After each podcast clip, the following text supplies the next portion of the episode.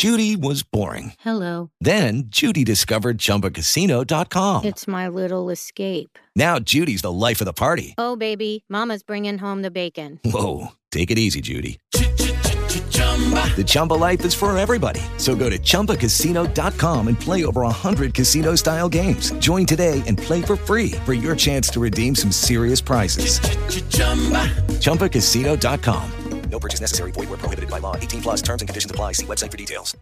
Ok, attacchi di panico, tutta la verità e le soluzioni, questo è il titolo. Questo perché in queste ultime settimane mi sono ritrovato molte volte a parlare di attacchi di panico e a dedicarmi a pazienti che soffrono di questo disturbo psichiatrico molto diffuso e alle volte anche molto invalidante. Ecco un po' il motivo per cui ho fatto questo video. Infatti oggi ho pensato, ma non ho mai parlato di attacchi di panico in questi miei video. Insomma, bisogna mettere subito a posto questa mancanza. Ma prima di parlarvi di panico e di attacchi di panico, mi voglio presentare per chi non è ancora iscritto a questo canale. Mi chiamo Valerio Rosso, sono uno psichiatra e un blogger scientifico che ha deciso da pochi anni in verità di aprire un canale video per divulgare la psichiatria e le neuroscienze a pazienti, familiari, colleghi medici non specialisti e per chiunque abbia voglia di affrontare con me, di discutere le più importanti tematiche della salute mentale. Vi dico anche che alle volte mi dedico ad argomenti meno divulgativi come la psichiatria digitale, la psicobiotica o le ultime acquisizioni delle neuroscienze, ma cerco sempre di farlo con taglio più semplice e diretto possibile, senza troppi tecnicismi. Ok, adesso almeno sapete chi vi parla. Bene, panico e attacchi di panico. Di che cosa si tratta? Io ho sempre pensato che il disturbo d'attacchi di panico sia il vero disturbo d'ansia, quello che più tipicamente richiede un trattamento preciso e rapido per evitare conseguenze negative alle persone che sperimentano per troppo tempo questi sintomi molto brutti e preoccupanti. L'attacco di panico viene definito come l'insorgenza molto rapida di un intenso malessere, una qualche forma di paura senza oggetto per così dire, che in pochi minuti o spesso anche in pochi secondi porta a delle manifestazioni come palpitazioni, tachicardia, tremori, sudorazioni, respiro affaticato, sensazione di soffocamento, nausea, malessere toracico, costrizione alla gola, vertigini, sensazione anche di testa leggera, di vivere come in un sogno alle volte, con derealizzazione, paura di impazzire o di morire. Insomma, tanti sintomi molto brutti, molto preoccupanti. Un'esperienza che quando accade diventa impossibile non registrarla, quantomeno come traumatica. Nella popolazione la possibilità di sviluppare panico nel corso della vita, secondo la definizione di prima, quindi quella rigorosamente medica, riguarda sino al 30% della popolazione, con una frequenza più alta nelle donne. Le cause in realtà sono davvero poco note e mettono in campo fattori genetici, biochimici, stile di vita, dello sviluppo. Insomma, si tratta di un evento neuropsicologico davvero complesso, quello dell'episodio di panico, che, lo ribadisco, non presenta pericolosità per la vita di una persona, è soltanto molto, molto, ma molto spiacevole quando sperimentato. In effetti il vero problema dell'attacco di panico non è tanto l'episodio in sé, che quasi sempre dura pochi minuti e non presenta margini di concreta pericolosità,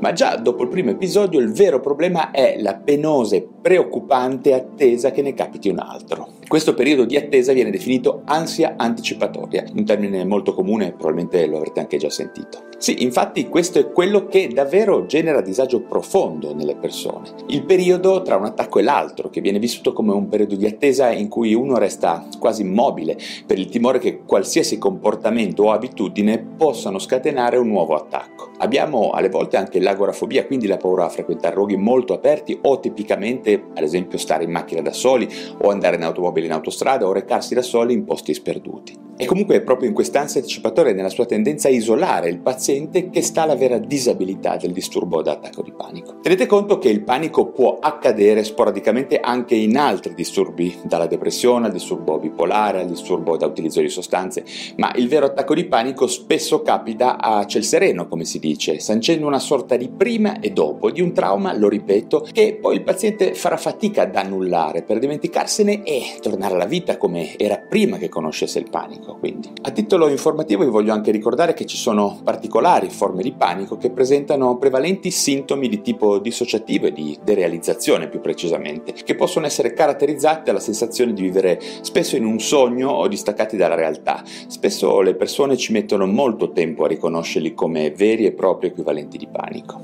Infine, proprio per concludere l'aspetto sintomatologico, abbiamo anche forme di panico che hanno prevalenti sintomi somatici, spesso focalizzati all'area gastrointestinale. Ok, in ogni caso vediamo che il vero lavoro dello psichiatra è quindi basato su due fronti. Il primo è quello di evitare che nuovi attacchi si manifestino e il secondo è di favorire la cancellazione della memoria traumatica dell'attacco per far sì che non si viva, come dicevo prima, nella penosa attesa che un nuovo attacco giunga a sconvolgere il nostro mondo. Come si fa quindi a fare questo, a occuparsi su questi due fronti della cura dell'attacco di panico? Intanto vi vorrei dire come non si fa. Il disturbo da panico è un disturbo che, sebbene non sia ovviamente letale, se trascurato può, lo voglio ripetere, diventare anche molto invalidante. Di conseguenza sarebbero da evitare consulti con professionalità non specializzate in questo ambito. Allo stesso modo sarebbe da evitare l'utilizzo isolato di farmaci ansiolitici come unica forma di intervento. Le famigerate goccine di cui ho già parlato in altri video, le benzodiazepine, magari prescritte dal medico di base o consigliati da amici, per via del semplice fatto che si rischia di sviluppare una dipendenza e di non risolvere il problema alla radice. Infatti, gli ansiolitici sicuramente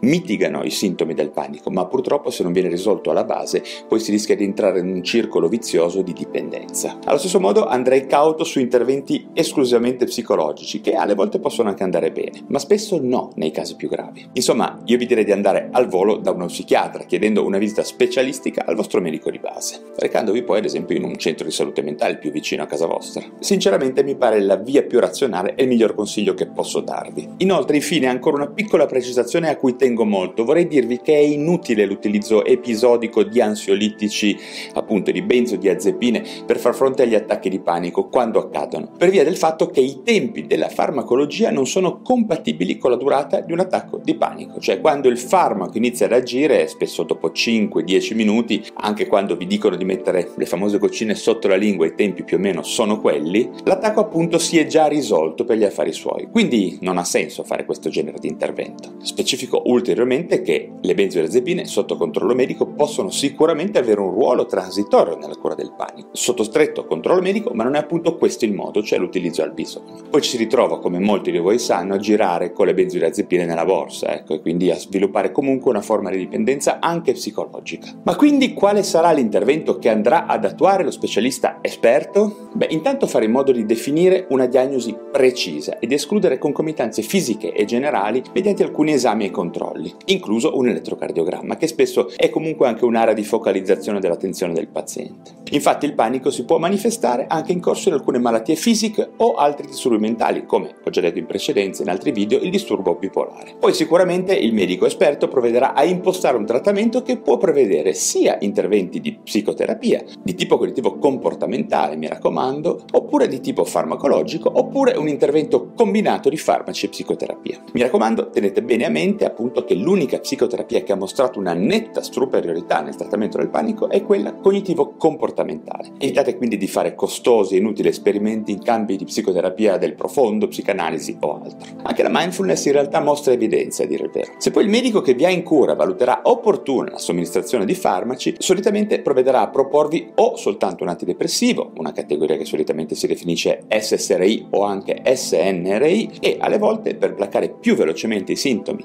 in attesa che il farmaco SSRI o SNRI agisca dopo alcuni giorni, alle volte anche dopo alcune settimane, potrebbe proporvi appunto degli ansiolitici benzodiazepinici, come dicevamo prima, o di altra natura come il pregabalin o il gabapentin o altro. In ogni caso, quando il farmaco antidepressivo, che in questo caso non curerà la depressione ma il panico, inizierà ad agire, il farmaco ansiolitico sintomatico, diciamo, verrà prontamente tolto scalandolo. Soltanto in casi molto gravi, refrattari al trattamento e purtroppo esistono, si utilizzano anche altri farmaci o altri generi di interventi, ma direi di fermarci qua per adesso. È importante sottolineare che il disturbo d'attacchi di panico ha possibilità di guarire quanto prima viene adeguatamente trattato, come spesso accade in psichiatria, anche se le ricadute purtroppo sono frequenti, specialmente per chi ha tollerato i sintomi per anni prima di chiedere aiuto e quindi di essere trattato. Gli studi ci dicono che a 10 anni il 30% dei pazienti che ha ricevuto un trattamento adeguato mostra una remissione completa. Il 40-50% sono, diciamo, nettamente migliorati ma possono sviluppare ancora dei sintomi, mentre c'è purtroppo un 20-30%